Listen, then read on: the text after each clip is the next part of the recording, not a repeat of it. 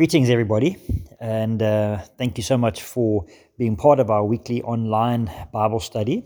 For those of you who happened to miss last week, we did an introduction into Psalm 119, and today we're going to go a bit further into this beautiful psalm. Um, it is the longest psalm in the entire uh, group of the psalms, but also in the entire Bible, and um, we just hope and pray that as we go through the verses in this psalm, that we will be blessed and God would feed into our spirits through His Word.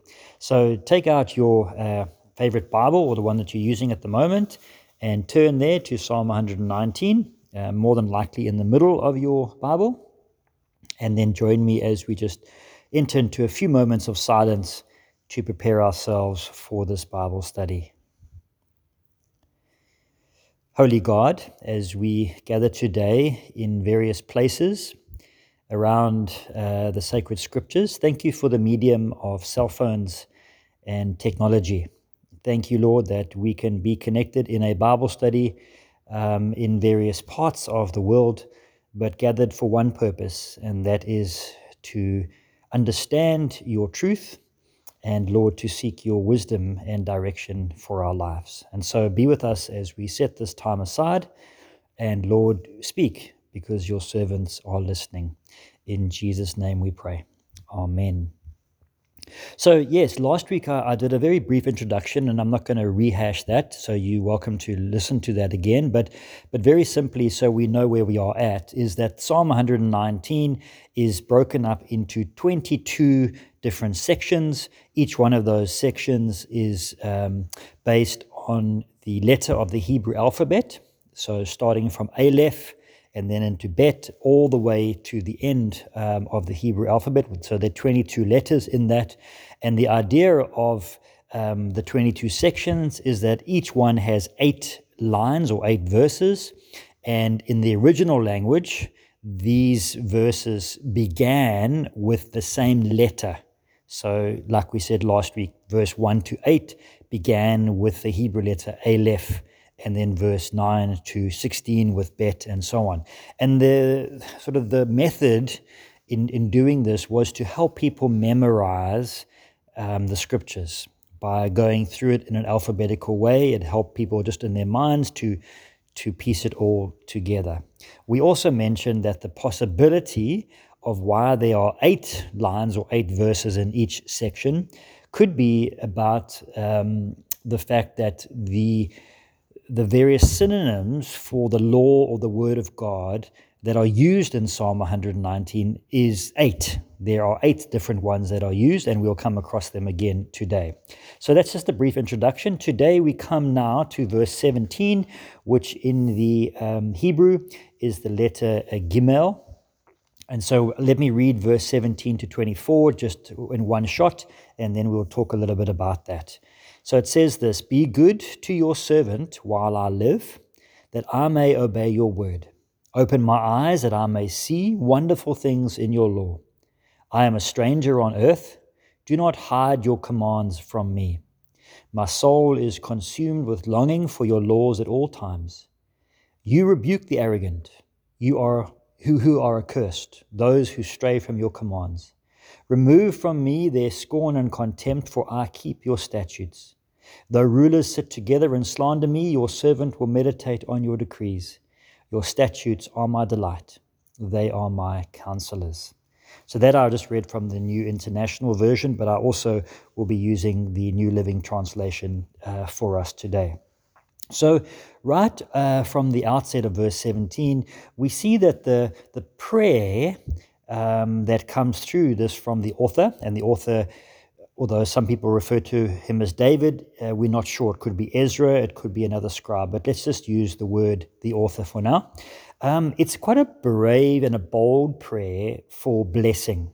So, you know, when imagine ourselves saying to God, Be good to your servant while I live. Um, it you know it could almost be seen as being arrogant, but there, there's something else attached to this prayer in verse 17 that kind of negates the arrogance of it. Um, in another translation, this verse 17 says, Deal bountifully with me, your servant. And then the second part is, is that I may live and obey your word.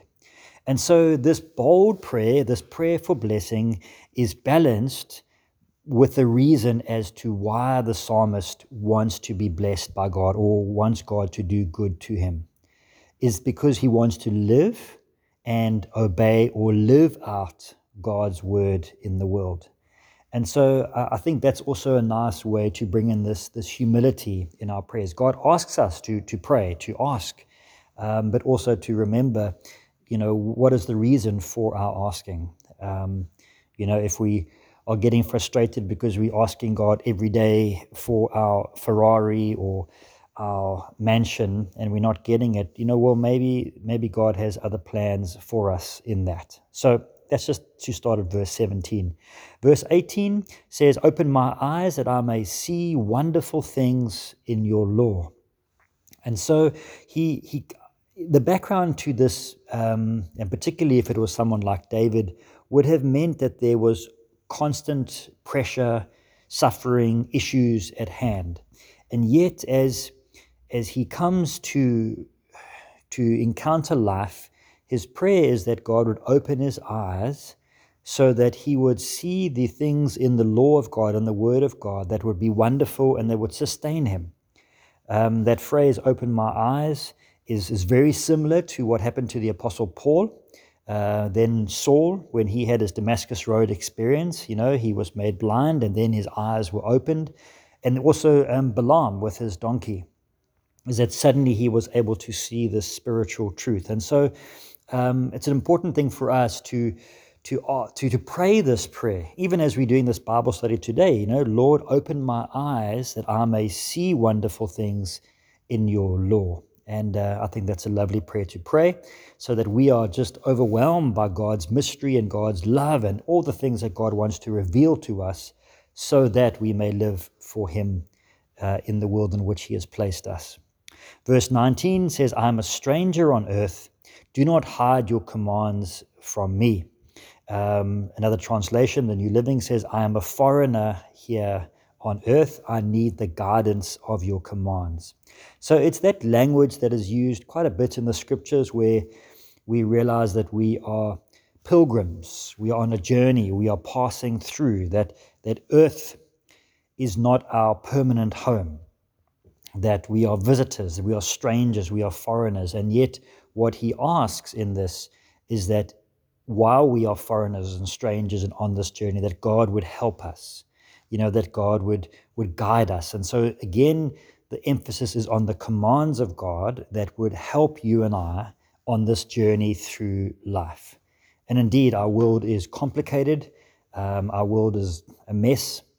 And so, as believers, we would look to the commands of God to offer us this guidance. Non believers would look to other things like, I guess, power and political uh, force or authority or finances or all kinds of other things. But as, as believers, we would look to God and the ways of God to help us as we journey through, through this life. Verse 20 says, My soul is consumed with longing for your laws at all times. Um, the other one says, I'm overwhelmed with desire. And I think that this also speaks to the situation in which he possibly is finding himself, is that he's looking all the time for what God has to say to him. And uh, maybe you can relate as you're listening to this that that, that often when we're going through tough times, we can be drawn to the scriptures in a, in a greater way, a more powerful way, because then we seek God's guidance. Lord, you know, what are you saying to me at this time? Or what are you saying about this situation? And so that longing and that desire wells up within us. Verse 21 You rebuke the arrogant who are accursed, those who stray from your commands. And um, this is probably a a pointer to those people that um, have have turned their backs on God, but also those who are arrogant or or treating um, the people of Israel with disdain. Those who say, you know, what's the point in following your God? You know, look what He's done for you. But this reminder in verse 21 is that God ultimately is the one who will um, deal with the proud, those proud ones, um, the New Living Translation says, those who wander from their commands of God are the ones who say, We don't need God. And so God will deal with them in, in God's way. Verse 22 is an extension of this. It says, Don't let them scorn and insult me, for I have obeyed your decrees. And this scorn and contempt and insult comes to us from people who don't follow God. And, and often what happens, and we see this certainly in our own times, we can witness this, is that when people choose to follow God or God's ways, we can experience scorn or ridicule. And this is such a fine line to walk um, in, in a day and age where everything seems to go that, that we stay close to God's commands, but also understanding the heart of what God wants us to do, you know, to love our neighbor as we love ourselves, but also to stay true to, to, God's, to God's word. Then um, we, I suppose, also just before we go into verse 23, is that we would think of Jesus, how he was scorned and he was ridiculed and he was mocked for staying the course for following the path that you had laid out for him. And yet, in the end, he was vindicated. He was, um, yeah, he was granted that victory over death, which we now celebrate in the resurrection. Verse 23 and 24 Though rulers sit together and slander me, your servant will meditate on your decrees. Your statutes are my delight, they are my counselors. And so this could be pointing to a picture of how princes and kings and leaders could also talk about Jesus in that sense if we look forward to the New Testament, how those in worldly authority need to slander and gossip and tell bad, basically bad stories about us to try and, and get over us, if you like, or to, to be above us. And yet, where the psalmist ends up is to say, you know what, I'm just going to keep meditating on your decrees um, because they are the counsel that I need. They, that they give me the wisdom that I need to live the life that I'm living now. And so um, I think that when we ourselves feel scorned or slandered, that's when we should draw close to the word um, and find comfort and counsel in the word. And I know I have, have done that um, quite recently, but, but certainly um, over the years have found great comfort in the scriptures.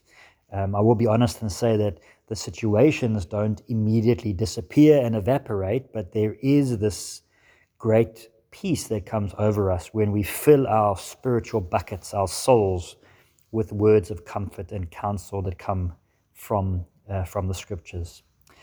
Okay, and the next section, the next eight verses, um, correlates with the Hebrew word or letter daleth or dalet from verse 25 to 32. And, and we see that it kind of changes tack a little bit here. Um, he starts off by saying, I'm laid low in the dust. Preserve my life according to your word. Now, that immediately gives us a, a, an idea of this person who is lying literally on the floor. He's at rock bottom. He cries to be revived. Um, he feels like he's near death, and this could be a, um, a physical thing, but more than likely we, we look at it as an emotional or spiritual thing. Um, the New Living Translation says, I lie in the dust completely discouraged. Revive me by your word. Now, I think that feeling of discouragement is something that every one of us can relate to. Maybe even today you're feeling discouraged. And discouragement can come in many ways. It can come from things we see happening around us. Um, this could be on a global scale, and the more we read the news or we read articles and see how people hate each other and there's a whole lot of things happening, we can become discouraged. We can become discouraged with humanity, with life. We can also become discouraged in our personal relationships. We can be discouraged in our faith, in our church. There are many, many areas in which we can feel discouraged. But the one thing that the psalmist says can help him or preserve his life or revive him is the word of God. so he, he's not going to, to people or things or something else to try and be revived. He's going to the word. So revive me by your word. Now, I just want to, to use that phrase um, and link it in with what John says in John chapter 1. Because remember, in John 1, he speaks about Jesus as being the Word. In the beginning was the Word. And so, although when the psalmist wrote these words, um, the idea of the Messiah was still there, Jesus was yet to be born and, and, and, and live out his life and ministry. So, I would like to say for us today, may we be revived by the Word and that word is Jesus. As we draw close to him, may we be revived within our spirits. Verse 26 I gave an account of my ways, and you answered me, Teach me your decrees. The um, New Living says, I told you my plans, and you answered. Now teach me your principles. Now, again, I think there's a, a bit of humility in here because the psalmist is saying, Look, Lord, I told you my plans and you answered. Um, I'm glad it doesn't say that God laughed. You know, Lord God, I told you my plans and you laughed. But he, he's saying there's, a, there's this openness in this relationship with God where we say, Lord, this is my plan. This is what I would like to do. But there's also this humility to say, look, I'm not hell bent on getting my own way. But would you be willing to teach me your principles and to guide me? and I think that's a beautiful thing. You know, I I just personally have a um, have a difficulty sometimes where where people use the language. You know, this was God's will, and uh, and I have to do this when maybe it's not God's will. Um, and so this understanding of Lord, this is what I feel could be my plan, um, but would you guide me? And in the Proverbs, we see other little quotes that come up there. Um, the one that has just popped into my mind is, you know, as many are the plans in a man's heart, but the Lord directs his steps. And I think that's a good place to rest in. Um, and then following on for that is verse 27, which says, Help me understand the meaning of your, your commandments, and I will meditate on your wonderful miracles. So it's not just a case of the word, and I think it's, it's pointing to the commandments and the scriptures, but that in the plans that we talk to God about, that God helps us to understand His way, um, which we trust is the best way. Verse 28 My soul is weary with sorrow. Strengthen me according to your word. I weep with grief. Encourage me by your word, is what the New Living says. And so, again, we're assuming that there's things that are happening around him that that bring him to this place of grief. Uh, his soul is weary, he's in sorrow. Could be even Jesus, where he prays in the Garden of Gethsemane, Lord, take this cup of suffering from me, but not my will, but your will be done. Is that even the acknowledgement of the suffering and the sorrow, I think, is important, but also the prayer, Lord, encourage me or strengthen me by your word. And that, Lord's and that seems to be a, a, message from the Lord for, for us today that, that God is able to strengthen us and encourage us by His word.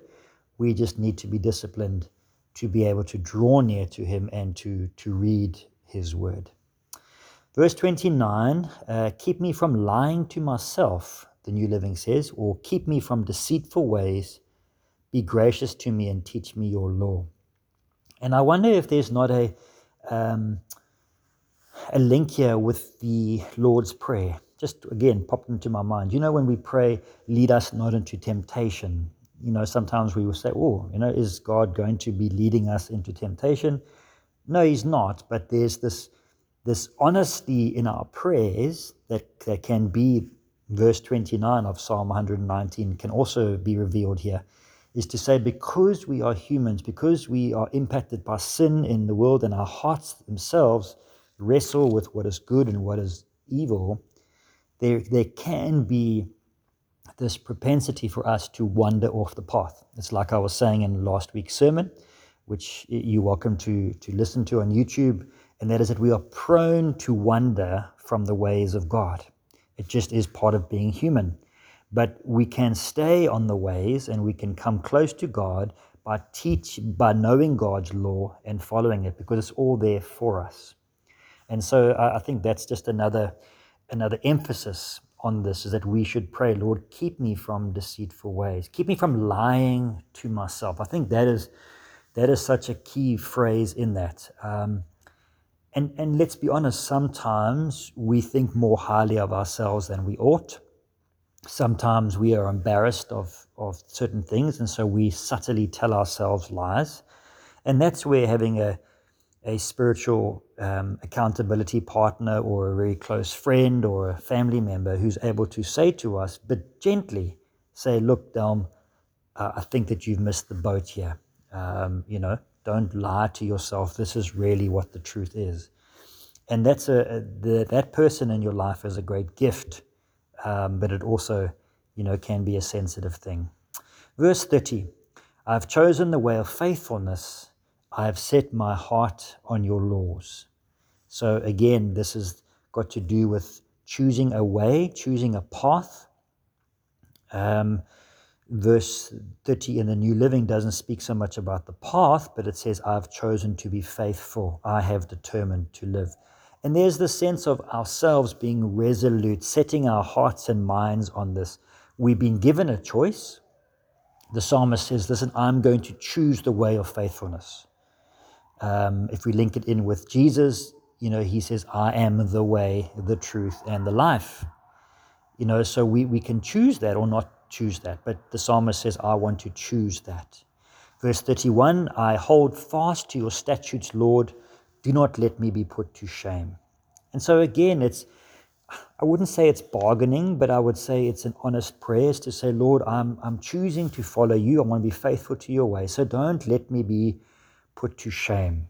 Um, we know that it could mean still that there will be people that ridicule us or gossip about us, but I think this whole thing about being put to shame is something where it's almost um, to an extreme. And so the words of the psalmist are saying, Lord, please, you know, um, I'm going to hold fast to you, but also take care of me. And then the last verse for us today is, If you will help me I will run to follow your commands. That's what the New Living says. If you will help me, I will run to your commands. So it's again the way I read it to say, look, Lord, if you're going to help me, you know, I'm there. I'm I'm I'm committed. I'm going to be running to you because I, I want you to be in my life and I want to follow you. The the, the NIV says, I run in the path of your commands, for I for you have broadened my understanding. And, uh, and there's a slight difference there, but you notice that it mentions the word path, which ties in with the way and the choice. But also, what I want us to pick up here is do you notice in this one, um, which is uh, Dalet, these, these eight verses, do you know how it started? Verse 25, just have a look back there. He was lying in the dust. So he was down and out. Now, the last verse, verse 32, is he's saying, I will run in the path of your command. So there's a total change in, in the personality and in the life of the psalmist. From being lying in the dust, feeling that he needs to be revived, now he's through the word and through his focus on Jesus has come to this place where he feels he can he can run. He is revived.